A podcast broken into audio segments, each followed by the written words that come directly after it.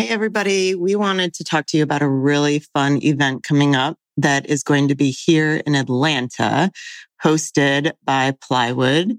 And it is going to be a date night. Yeah, date night, October 2nd at seven o'clock for you and your special someone to join us for a conversation on sometimes an awkward topic, right? Yeah. So we have our dear friend Laurie Watson coming and she has been on our podcast before. So you have probably heard her and she is a sex therapist. She is wonderful and amazing. And every conversation I have with her, I learn something new. And so we hope that you'll come to this date night. You'll learn something new with your partner and you'll enjoy it with us. Obviously, this topic is complicated and weird. Weird. And you might feel awkward even signing up for something like this. It's not going to be that way. You're going to sit at a table with just you and your partner. It's a date night. We want the two of you to get closer in this time. You're going to have space between you and the other couples so that, you know, with COVID and all that stuff, you feel comfortable. And we're going to have wine tasting and there's going to be charcuterie boards and you're not going to be singled out on the topic. You can text in questions anonymously. Anonymously, yes. Um, and we're just going to dig into an uncomfortable conversation with the hope that it becomes more comfortable in your relationship. Yeah. And I promise you, you will walk away with something new and something to talk about with your Ooh, partner. something spicy. Spicy new. Hopefully it brings you closer together. So, okay, join us. Go to loveorwork.com forward slash date night. You can use the discount code LOVE, L O V E, all caps, and that'll give you 20% off for the night. We just want you there. If the price is a problem, reach out to us. We want couples to be there and to learn. And this is really on mission for us. All right. We love you guys and we hope we see you there.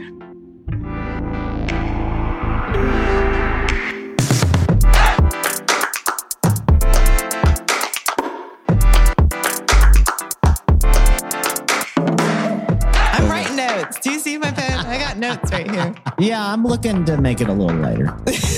Are we mutually aligned oh right now? Oh my goodness. Uh, there's, There's always, always two two. versions. I mean, you're moving a little slow, but Working I- it's- really hard.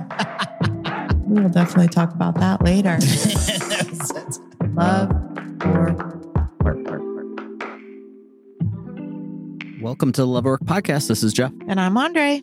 and we're continuing this series on wellness and mental health, Self care, self care. all the things, Can I be honest? The word wellness is kind of a vague word. and overused. Well, what is well? I don't You know, even know. Here's what I will say. Today, though, we're going to learn a little bit. We have an incredible uh, guest. She's going to talk a little bit about anxiety, a bunch of other things we'll get into. And this is personal to me, obviously. hmm If you've listened to the podcast in the past, I've shared extensively about my anxiety. And I do want to say for Father's Day, Andre got me a gift, which was an Apple Watch. You're like, where are Mhm. you going with this? Seriously. And I'm trying to figure out if it's helping or hindering my anxiety right now. I was in the middle of this interview. It kind of like zapped my wrist and it said stand up. Like right and I'm like, wait, I I'm getting mixed messages right here. I'm trying to talk about anxiety. Meanwhile, the watch you just got me is making me stand up. but then there's other times where it tells you to breathe. Yeah. So it's a very confusing. I mean, do you remember the breathing for Yeah. one minute? this little thing is really confusing on my mental health status. What You're do you think? Is it good? Is it bad? I don't know. It has to be dependent on you, honey. Wow, you didn't me. know that I was going to bring this up. I did. I had no idea you were going to talk about this. You also, typical Jeff, he gets something and he's like, tells all the things he wants to change about it. So he's like, Yeah. I want my rings to be specific to what I want. Like, so I don't want it to be a ring of movement. I want it to be a ring of breathing, well, exercise. if I were to create, so and I want my ring, my second ring, to be this. He's like, I feel soon like as the three rings, if you don't have an Apple Watch, you don't know that there's these three rings you're trying to complete every day on your wrist, which is a little Which- crazy. promotes wellness. Anyway, and it, that's why it's directly related to this topic. Well, one of the rings, you have to stand up every hour. which you were very upset about that during your interview today. Right. And I'm like, this is actually not what I need to work on. like, so why why can't we customize what the three rings are? Like, this is a very easy function. I hope you're listening, Apple. Mm-mm. you need to Standing- do better. Standing once an hour is not my problem. I'll be honest. There's a lot of problems I have. Of all the three top things I need to work on, standing once an hour for me. Now, for some people, with the I was if, trying to say, like, if you have a desk job Yeah. and all that, it's I get important. that. I get that, uh, and I think it's probably helping some people. For me, I think that the three rings you should be able to customize. That's just my. I'm like, how difficult is it to customize three rings? This know? is so typically him. I mean, it's bringing me so much anxiety right now. I can't even operate. Can't do a podcast. Ah! you are stressing out about this. anyway, thankful. I was Thanks for hoping the that gift. it would help you. Babe, and thanks. Yeah. I'm really. It's really helping me a lot. I can It's- tell your um, blood pressure and your face are like Wow. red right now. Just it, it's it's fun. It's fun talking about these things. I mean, the truth is, in this conversation, we're going to go deep into some really good conversations, specifically around this topic of like having some anxiety. If one of you has some mental health issues, how do you engage that as a couple? Mm-hmm. I mean, how does your partner engage you in a healthy way? How do they be a safe person for you? We're going to attack some of that today. It's going to be great. Rule number one: Don't buy him an Apple Watch. I'm just kidding. Actually, like the present. Oh my god! I like the present, You're ridiculous. I am ridiculous and it is funny and all that stuff. But yeah. Okay, well, let's first share who is on our show today. Yeah, let's do it. This is Monica D. Christina, and she's actually from Atlanta, which is exciting. And she has her own podcast called Still Becoming with Monica D. Christina. And she also has one that's called Still Becoming Kids.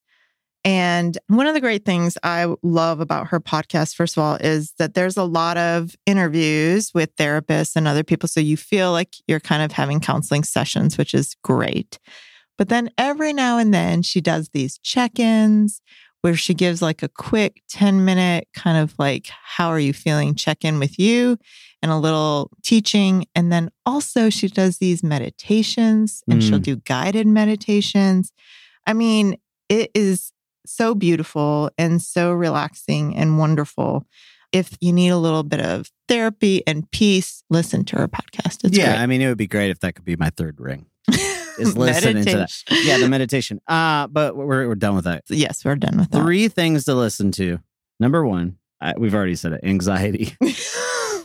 Number two, rituals. oh yeah, that was rituals. I think that actually is kind of cool. Number three, being married to an anxious partner. okay. Yes, we talk a lot about all this. So here we go. Monica D. Christina.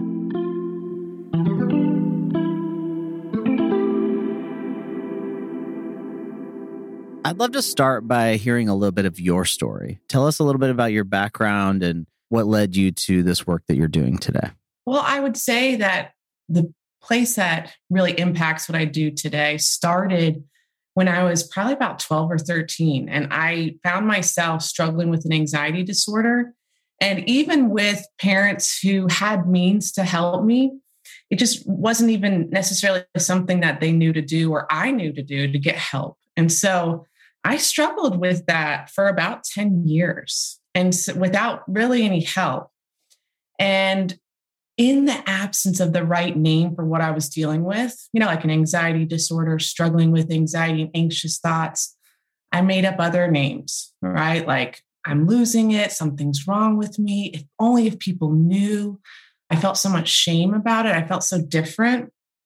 And so, years later, you know, 10 years later, I finally saw a therapist, and it really wasn't much of a mystery to him. It wasn't much of a surprise he named it pretty easily in a few sessions. I told him my whole story leading up to that. And, you know, it wasn't like a one and done thing because that's not how therapy works, but that started my own journey of healing. And it was so transformative that I thought if there's one thing I can do in my life, it would be to help other people find the right name for their pain. Because without the right name, you just get really stuck. And so that's why I became a therapist. Literally, is because one changed my life. Wow. I have a private practice in Atlanta and I see adult individuals and I see couples. My practice is probably about 50 50 couples and adults. Wow. Dealing with couples, is that double the, ch- the challenge? Yeah. Is it exponentially harder? Like the real, real honest answer is yes. Hmm. For I'll say for myself as a couples therapist, it's some of the most beautiful work and some of the most brutal work. Hmm. you know because you really you go in there and you're a team of three working through things and it is in my opinion harder work than individual therapy because i think when couples therapy is done really well it's kind of like two individual therapies because that's really what's happening in a relationship is we're clashing against each other with our own issues our own family of origin things our own unresolved pain stories Right. Well, you have a podcast that you talk a lot about this word becoming. I would love to hear like what that word means to you. I think a lot of people have different definitions of that, but what would you say for you? for me, that word symbolizes hope and opportunity. Because I think why I find myself so attracted to that word is because I think in order to become more ourselves or, or really return to who we've always been, we have to undo a lot of things that maybe have been keeping us from that expression of our most authentic self. And so becoming, I feel like, is for me like a freedom journey. Like sometimes people don't like the word becoming because they think you have to kind of make yourself into something. And that's why I really like to pair it with unbecoming. You know, you're kind of leaving behind false narratives that maybe were never yours to carry. Maybe someone assigned them to you. And that really helps open you up to become more yourself. I think I've heard a lot in that same realm. Like when you're saying a false narrative, I've heard these things called like a true self and a false self that we all carry or portray in some way. So it seems like you're kind of urging into that true, authentic self. I think that, yeah, that is something that I find myself really wanting to help people get more freedom in. And so, less than like, you know, trying to make sure you're the most authentic you and the truest you, it's more like getting more free to walk as that person, whatever that is. You know, maybe it's that you have always wanted to do this certain thing in life, but you were always told that you weren't good enough to be able to do that. You know, it's more of that kind of journey of undoing what keeps you from living out at your true self. So, how do you know if you're not like living authentically? How would you know that if you are or you're not? Yeah, I think that's a great question. And I think that's a question that could probably create some anxiety for people, right? Like, am I being authentic? Am I living as my authentic self? Yeah. And so that's not at all the spirit that I like am working in, just to be clear. It's just, I think that, you know, how do you know if you're being your authentic self? I think that I'd want to start the question with, you know, when do you feel most congruent with yourself? You know, what does it feel like if you really gave yourself permission to not have to be anything for anybody else? What are you like? When do you laugh the most easily or feel the most comfortable in your own skin? Who are the people that you feel that way with? You know, those are all kind of data points that help us know what feels good and feels right for who we are. As a mom and as a working mom and as a all, you know, hundred other things that I am in my day to day, that Yeah. seems lovely. Like I'm like when you're talking about it, I'm like getting all like cozy and uh-huh. feel Yeah. good. And then I'm like, I got a lot of stuff I got to get done and responsibilities and adulting, really, right? There's so much adulting. I feel like that's like all high school and college should have been. It's like classes on how to adult. I know, I know. So, how do you balance that part of it?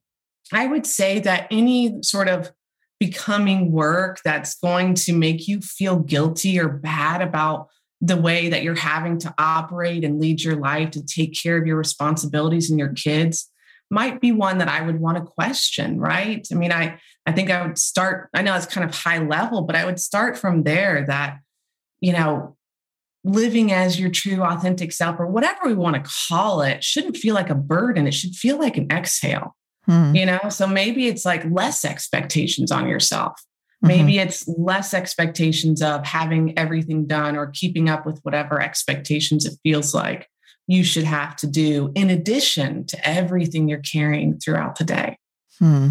In your experience, as you've kind of talked with other couples on this Mhm. journey. let's say one of those people has had this like freedom moment or becoming experience that you're kind of referring to, and that changes who they are to that other person, right? Yeah. There's a friend of mine that he was in a scenario like that. He became more true to who he actually was, which Mm. actually led to the end of their relationship. This person's partner was like, I, I don't want to be with that per- new person. I wanted to be with that old person. Like, if you were counseling a couple in the midst of that situation, like it would be very rare, almost never happen where both people are in that journey at the same moment, right? Yeah, I, I think you're right. Yeah. Yeah. I mean, I would first start with a hell of a lot of validation about how hard it is for both parties, right? Hmm. I mean, you think you're signing on for one thing, and then someone takes a really sharp right turn. And no matter how much you love them, you may not be ready to go on that right turn with them, right? Or there may be reasons why you can't continue the relationship. So I would start with mercy and validation because that's really hard. It's hard for both of you. And then I would kind of maybe, you know, depending on how much conflict there is, right? I mean, that's what we would first try to de escalate the Mhm. conflict and try to understand what's happening underneath the conflict.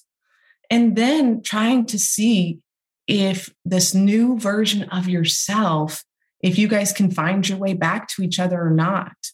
You know, and and I think that kind of being open-handed, which is really easy to say as a therapist, right? Not because you're not the one losing the relationship, but being open-handed about where this next step might go. I think that you're naming, right? That question you just asked is probably one of the most difficult things that can happen with couples, I would think, right? Is when they find themselves really out of step with each other in a dramatic way. those are hard seasons. Andre and I talked about, and we in interviewing so many people that we've always said, like, and other people have said, "Hey, you're going to marry six different versions of your partner. You know, Mhm. over that, if if you stay with this person for the long haul, there's going to be so many different versions of them." But I think as you're watching this person become someone new, it's Yeah. that process of falling in love. Now, the flip side of it is like sometimes you see this person becoming more who they truly are, and you're like, wow, Mhm. this is Yeah. an amazing transformation. So those are just hard seasons to fully understand who you're with again. Yeah, I think that's a it's a really beautiful and perfect way to put it. And I think that I was kind of assuming too, coming from a like it might be the end of the relationship, but it really could be a whole new chapter for both of you. Hmm. Speaking personally for me in my relationship with my husband, that's one of the things I think attracted us to each other was wanting to grow and change. And so that's kind of part of the deal. You know, it's kind of part of what we hope to happen. So far, so good, you know, Right. but that's kind of what we're, you know, one of the things that we really share in common is is trying to grow and change in whatever way that looks like, which sometimes there's not a lot of that because you're just changing diapers and trying to get through the day. Yeah. But it, it's definitely a wild card, right? Because, like how you said, the open handedness of it, even if, you know, obviously I have a way that I would want Jeff to change. Sure. Yeah, I and I have have it it. in my mind of how Uh-huh. he will best change. and Mm-hmm. it has nothing to do with how he's changing, right? Like usually there's that is incongruent, Yes. you know, yes, but so true. in my mind, this would Uh-huh. be the ideal Yeah. way. And Yeah, and he got should whole know it. And yeah, he should Right. he should do it. He should know it because it's gonna uh-huh. be Hang on. I promise you. Did this just turn into a therapy? We're not paying her right now. She's a guest on our. I mean, but, wait. but I promise you, you'll become your better self. oh my lord, you- here we go. Oh, I think we all have a list for our partners. You know, these are the these are the areas. If I had my way, I might suggest a little bit of growth. Right, but internally though, I mean, it's easy to point out how she should change, right? Like, or yeah. vice versa. Yeah. It's hard to kind of go, okay, I know deep down there's something in me Yes. that needs to change. Kind of more recently, in the last couple of years, become aware of my anxiety. What you said was so right. Not having a name for it, knowing something didn't feel right internally, wondering how I should change. How do I talk about this? How do I deal with this? All you know. So all those things you said are consistent with feelings I've had. So it's scary to kind of engage that next phase of life. If Mhm. someone's in the middle of that right now, they're feeling some of those thoughts that you said earlier, not having names for it. What advice would you give? Like, where's a starting place for those people? Or for all of us people, maybe I should say. Yeah, all of us, Yeah. right? Because because there probably will be places that we all hit that, at, you know, again or in some different way. I think that I would start, you know, with your word scary. I mean, I think that it's really scary. It's really scary and it's really vulnerable to be struggling with anything. And I think in general, American society really just promotes the hero, right? And not the person who is perhaps engaging in some kind of struggle. So if someone listening is feeling like, what do I do? Where do I start? The first thing I would say, and I don't mean this in any cheesy way at all, is that you're not alone. This is one of my favorite parts of being a therapist is that there's nothing that you're facing that someone hasn't faced before.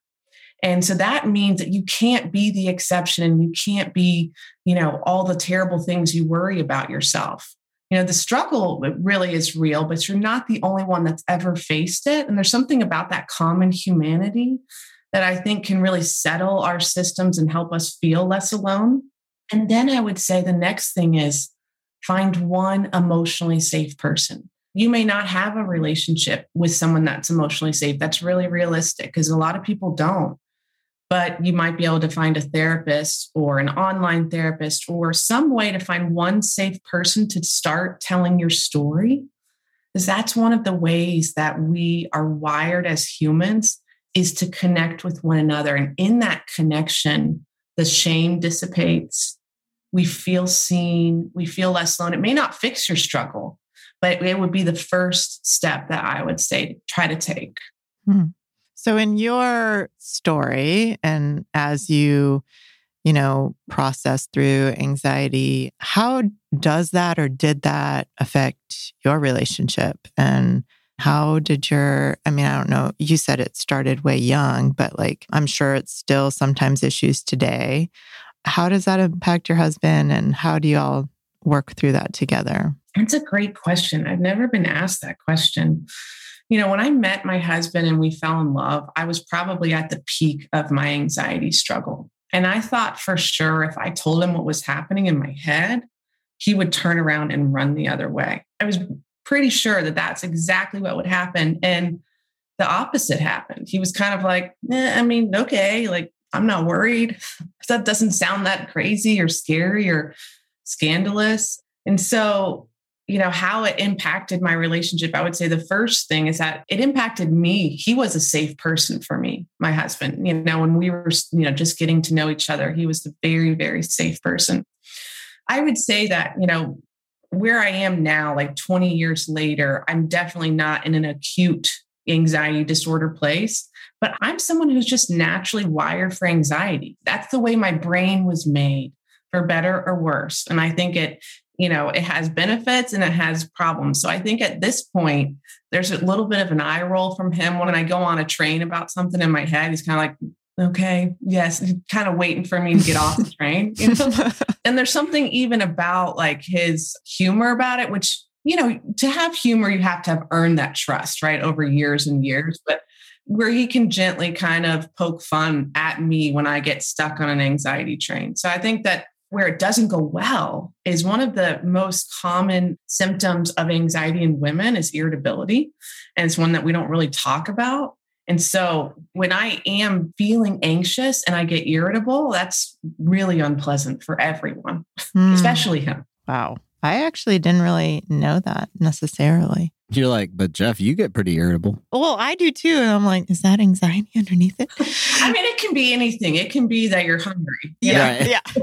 Let's just start with the hangry first. Yeah, that's really real. But there is a big spectrum of anxiety also. I mean, in some ways, probably even more after COVID, that we Mhm. probably all have some level of this. And whether ours is just, you know, peaks at little specific times or whether that's somebody that struggles every day to somebody that is having active panic attacks, you know, I'm sure that's the spectrum. And I found it interesting too when you were saying like there's a gift in it, like there's a positive.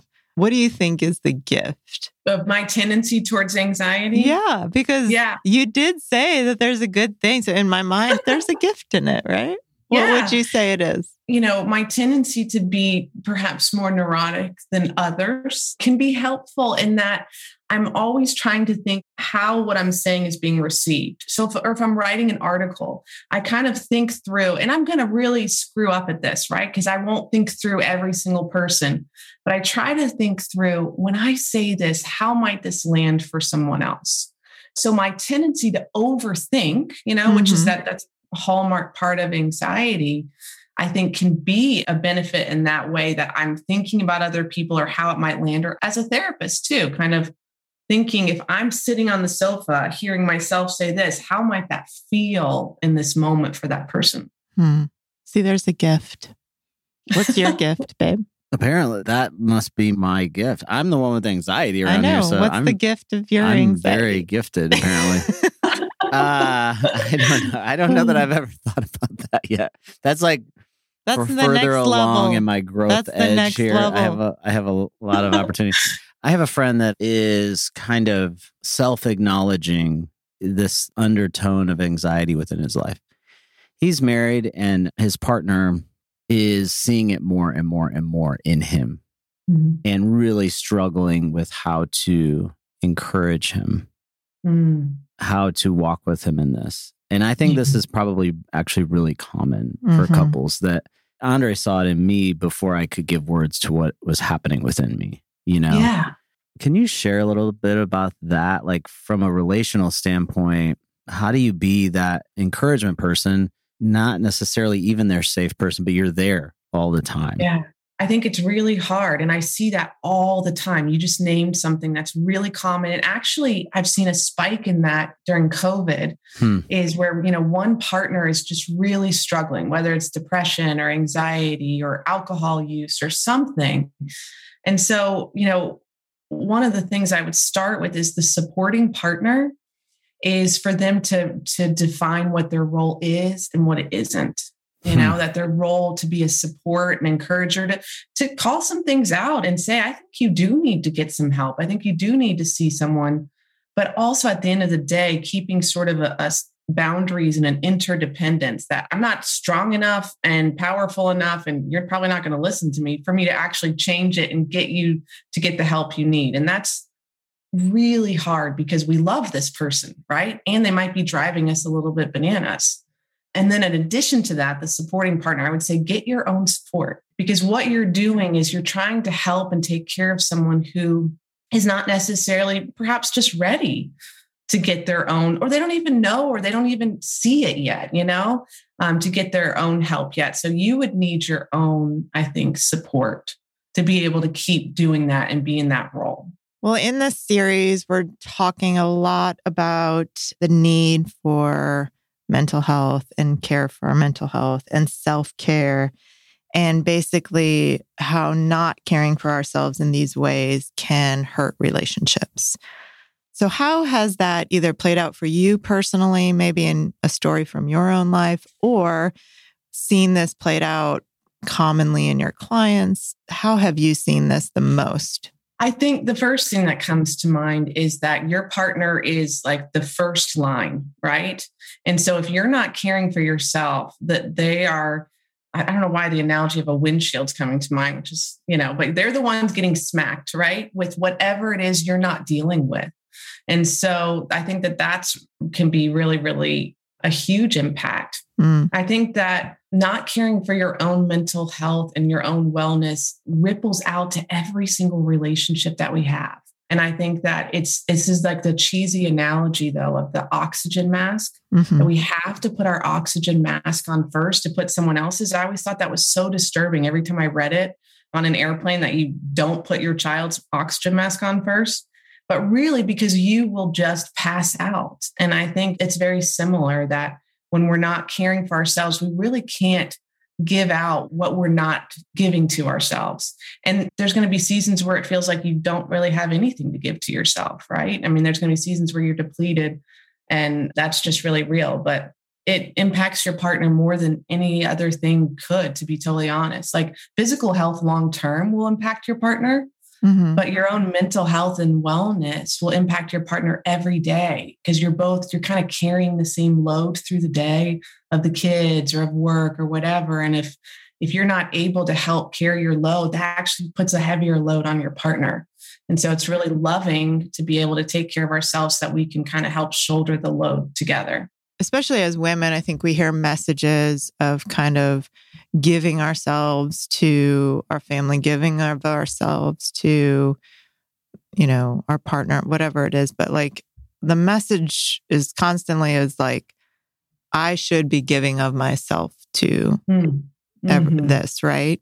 And so I think it's harder maybe for women to then, it feels almost a little selfish, right? Like, well, Oh, I'm totally. sorry. I don't know how to give them, you know, if you're Uh-huh. depleted. And then if you're depleted and you don't have enough time, how do you find time to take care of you and all of that? So I don't know if you could speak to women specifically on that. Yeah, I think you're right on with women. I mean, that's definitely my experience. It's definitely what I see in my practice is that women in general are receiving explicit or implicit messages to give of themselves to the point of being totally depleted.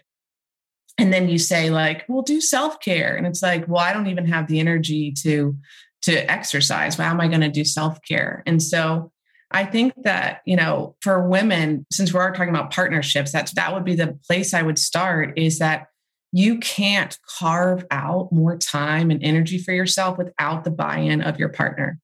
And that's often one of the undiagnosed reasons that you're not getting enough help, right? That you're feeling so depleted Yeah. is that you're carrying too much and this other person's really getting a sweet deal right and not caring as much so that would be the first place i would start because otherwise if you you know stop spinning the plates and they all fall that's not actually going to be nurturing or self-care for you either right Yeah. so you have to find a way to pass those things off Yeah.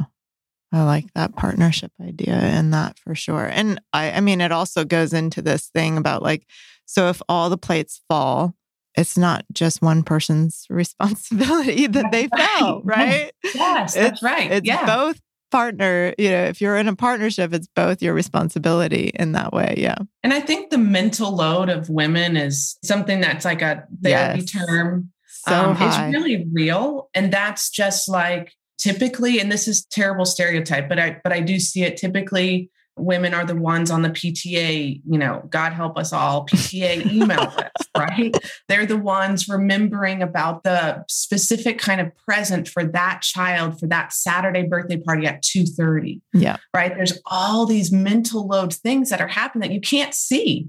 And so, you know, a wife might snap at her husband because she's carrying 18 things in her head when he simply asks, like, hey, did you get milk? Yeah. And she snaps because I can't handle one more thing. And so I think clearly communication is key and, you know, sharing, even sharing the mental load is something I really advise. Even if it's super boring, we have a birthday party at 2.30 on saturday like not exciting but just so we both know Yeah. that this is what we're heading into Yeah. I remember Jeff and I had, uh, I would say it was an educational moment for you, Jeff, where I was like trying to help him understand this like mental load concept because he was like, I just don't understand what that means. Like, that doesn't make sense. We're both doing this. And I'm like, no, we're actually not doing it because you're not thinking about it. Let's do a timeout. And I'm just going to go in my head and tell Mhm. you my list, like Yeah. my mental load list yeah and just let's see how many of these things you've Mhm. thought about. Yep And I did. I Mhm. went into every little detail of like Mhm. the birthday party and the present and the this Yeah. and how we're going to get this kid to the orthodontist appointment. And, you know, I went to every single detail and he was just like, You, it was probably like 20 things. And it was like at that one moment, I'm like, You don't understand. Tomorrow, it's a whole different 20 things, Right, you know? right, Like yeah. it, this doesn't stay Uh-huh. the same. Every day it's a different. And he was just like, What? Like, this is crazy that you. Uh-huh. yeah we're carrying that around in here all the time Yes. Yes. Mhm. Well, now that the two of you have successfully overgenderized this conversation, What? I'm going to Yeah, step you're right. in You're right. and right. uh, state my claim that I'm still on the call here with us, people. Just kidding. Um, Monica and I are best friends now. You can go. Yeah. oh, We'll Lord. just continue this interview together. So, as COVID is, it's not over. It's not anywhere near over, but like the world is opening again. Yeah. And I mean, in our scenario, like I had to stay home with kids. I mean, the over saturation of what we had to take care of in this Yeah. last year was beyond healthy, I would say. Yeah. Definitely. So I have a feeling this season, this next six months, is like all of us deprogramming what just happened. Yes. Yes. So, can you speak into that in relation Yeah. to mental health, in relation to that journey that we began this conversation of becoming post pandemic, or, you know, as we're releasing some of that, how do we re engage that healthy component in ourselves again? for me as a mental health professional, one of the most frustrating and weird things about our society is that we rarely mark enough things with a ritual, right? Or Hmm. with a kind of like, this was a big deal. Now it's kind of like, hey, I'm going to Target without a mask. You know, when, Right. when you know, it, like thousands of people lost their lives, thousands of people lost their jobs. We've been through this world trauma and now it's kind of like, hey, is that restaurant like seating people indoors? You know, and it's just, it's a real disconnect. It's incongruent between the emotional trauma and upheaval of COVID and then just life as normal. Mm. And so I think that if people are feeling that weirdness, that sort of stop start, I don't know how to feel about this. I just wanted to really validate that. Right.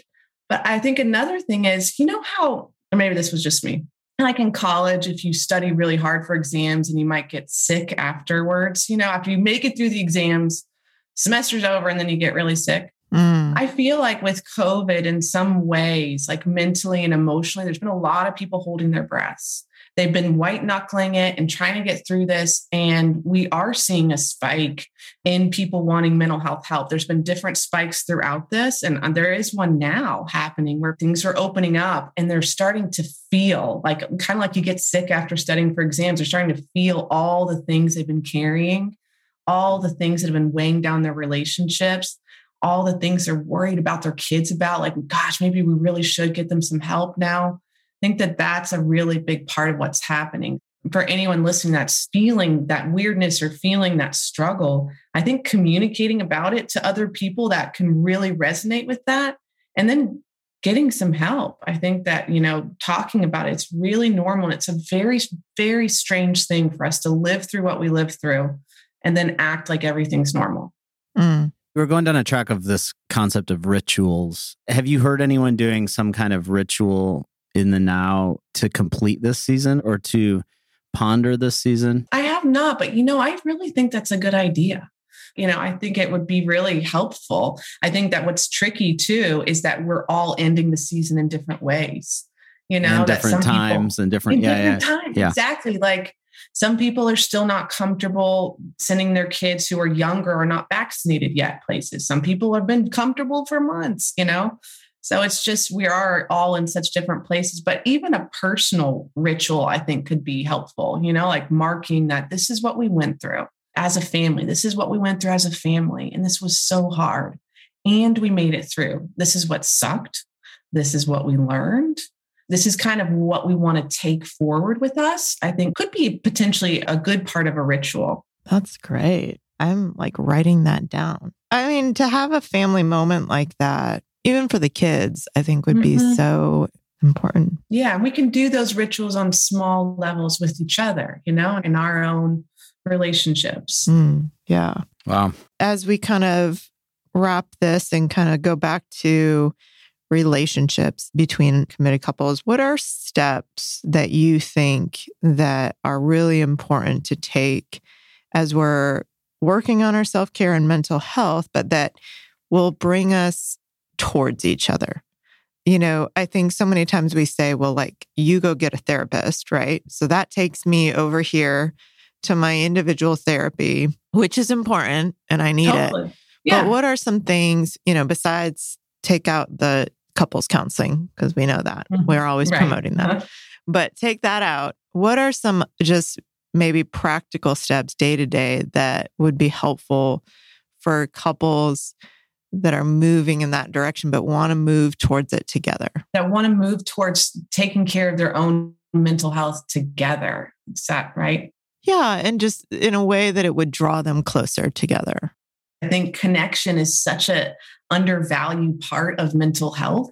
Yeah. You know, like we're wired for connection. And that's why, you know, sometimes if you're feeling depressed, being isolated can make you feel even worse because we're wired to be together. So, how could they do it together? Well, I mean, you know, I think that uninterrupted phone down time is something that I'm definitely not getting enough of that, right? I think that most of us are not getting enough of that. And so that would be a really simple, free Mhm. place to start for anyone listening that 10 minutes like nothing we don't have to like break any records you don't have to do anything fancy but 10 minutes of uninterrupted time to talk about how you're doing with your face so that's the thing is that when you're not looking somewhere else because when we actually are looking face to face our limbic systems of our brains are connecting you know we're reading each other's body language and, and it feels much much more connecting so that Mm. would be the first place I would start. And then I would start with this is nerdy and reveals a lot about myself, but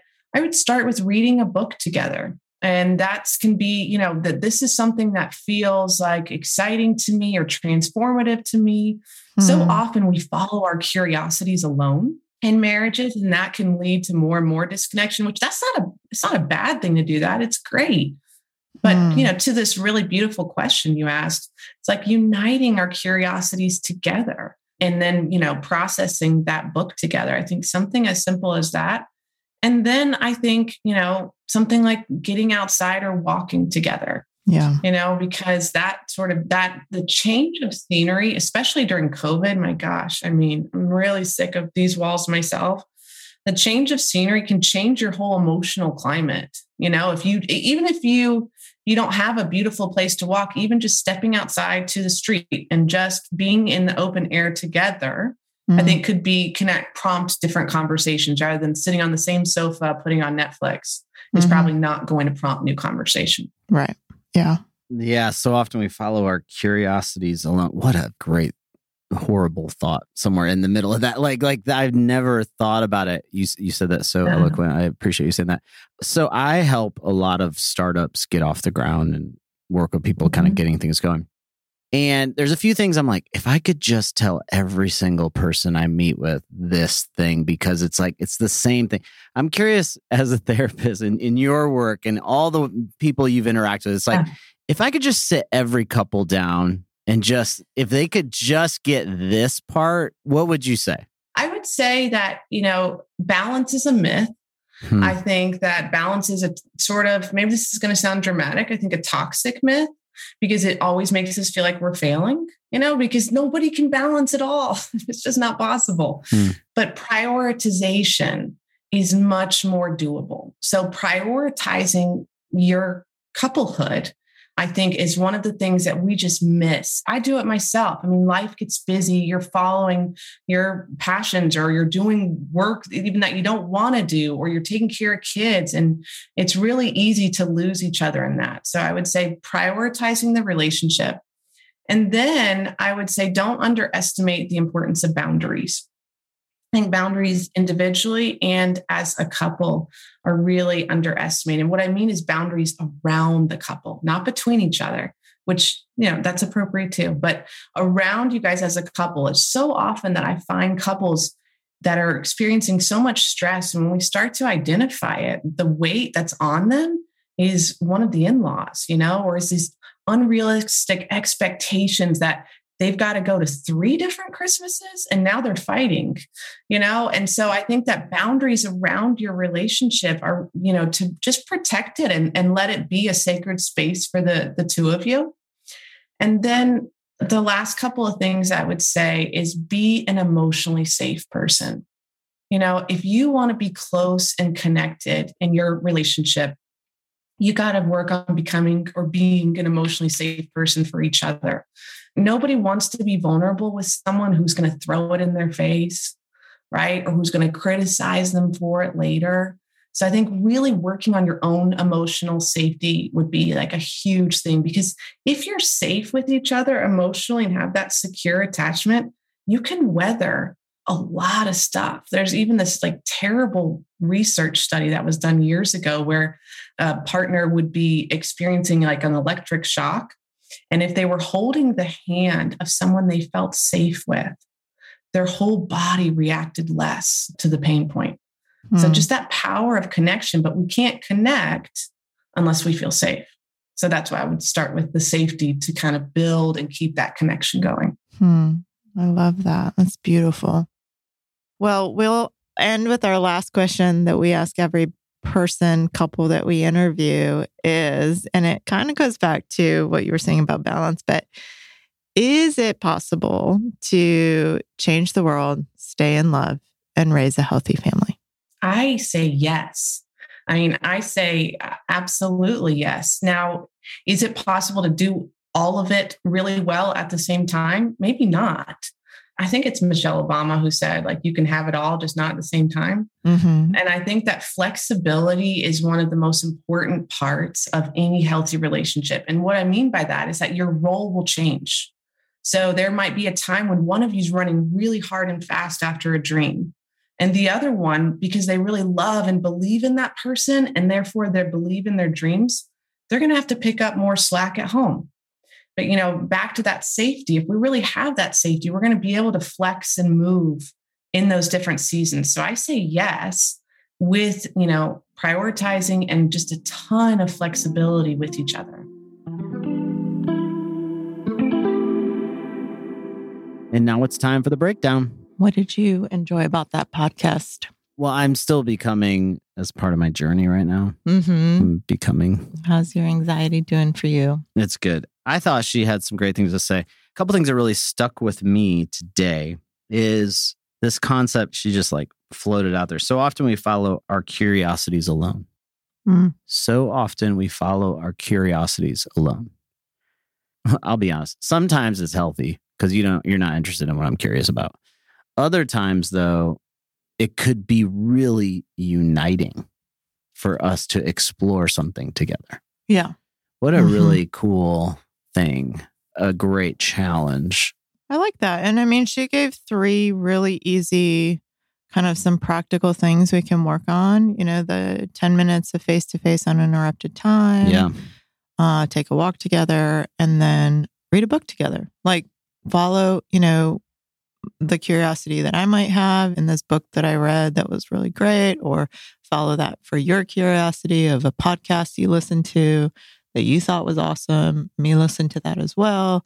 You know, those are the types of things that can promote new conversations because right now it always feels like it's the same conversations. Now, you, this is like our relationship.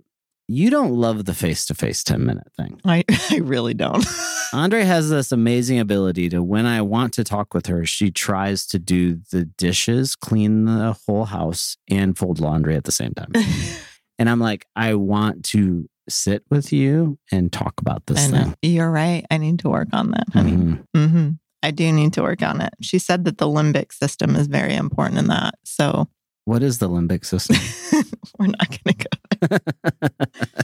I'm just I, am asking for our listeners, obviously. I really felt connected to when she was talking about the COVID kind of questions that we were asking. Yeah, the ritual stuff. Yeah, but like that we've all been white knuckling and really like like holding on. Holding on through this whole experience and having some kind of emotional trauma in some way, all of us, right? Sure. Whatever way isolation, loneliness, uh, fear, uh, sickness, true loss of family and yep. family members. Yep.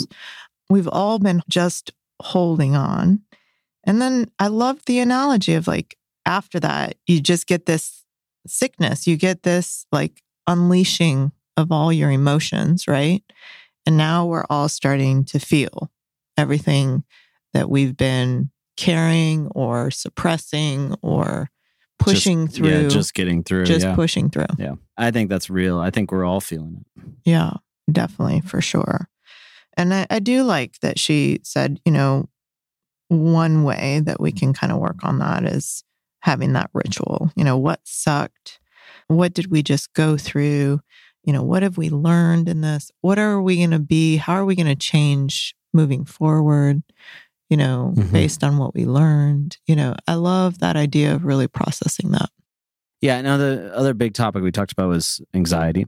hmm There's probably people listening that it's part of their story, or maybe it is part of your story. You just didn't have words for it, or maybe your partner, you see it in your partner. I mean, this is a big part of my story, and I want to encourage all of you to lean into that. Take some advice. She had some incredible thoughts for that, Yeah. and try to get some help that you might need. Yeah, I mean, to know that you're not alone, to know that there's always someone who has faced that same issue and that same feeling that you're feeling inside before, and to be able to reach out to somebody that you need to talk about with. Yeah, that's really good. Wow, this has been a great time together. Thank you so much for sharing with us, Monica. If you want to follow her, where can they follow her work again? Yeah, go to her Still Becoming podcast and Still Becoming Kids. It's just the kids' version of little 10 minute kind of guided things that bring kind of meditation and peace and teaching to kids. Mm, Well, we need to wrap this up because I have to stand up. My You're getting watch notified? is getting telling me that I've been Oh sitting my gosh, too long. guys. We're going to have to have a check in in a few months and see how you're doing with that. You're gonna keep me accountable just like the watches. And that, my right, friends, is another episode of Love or Work.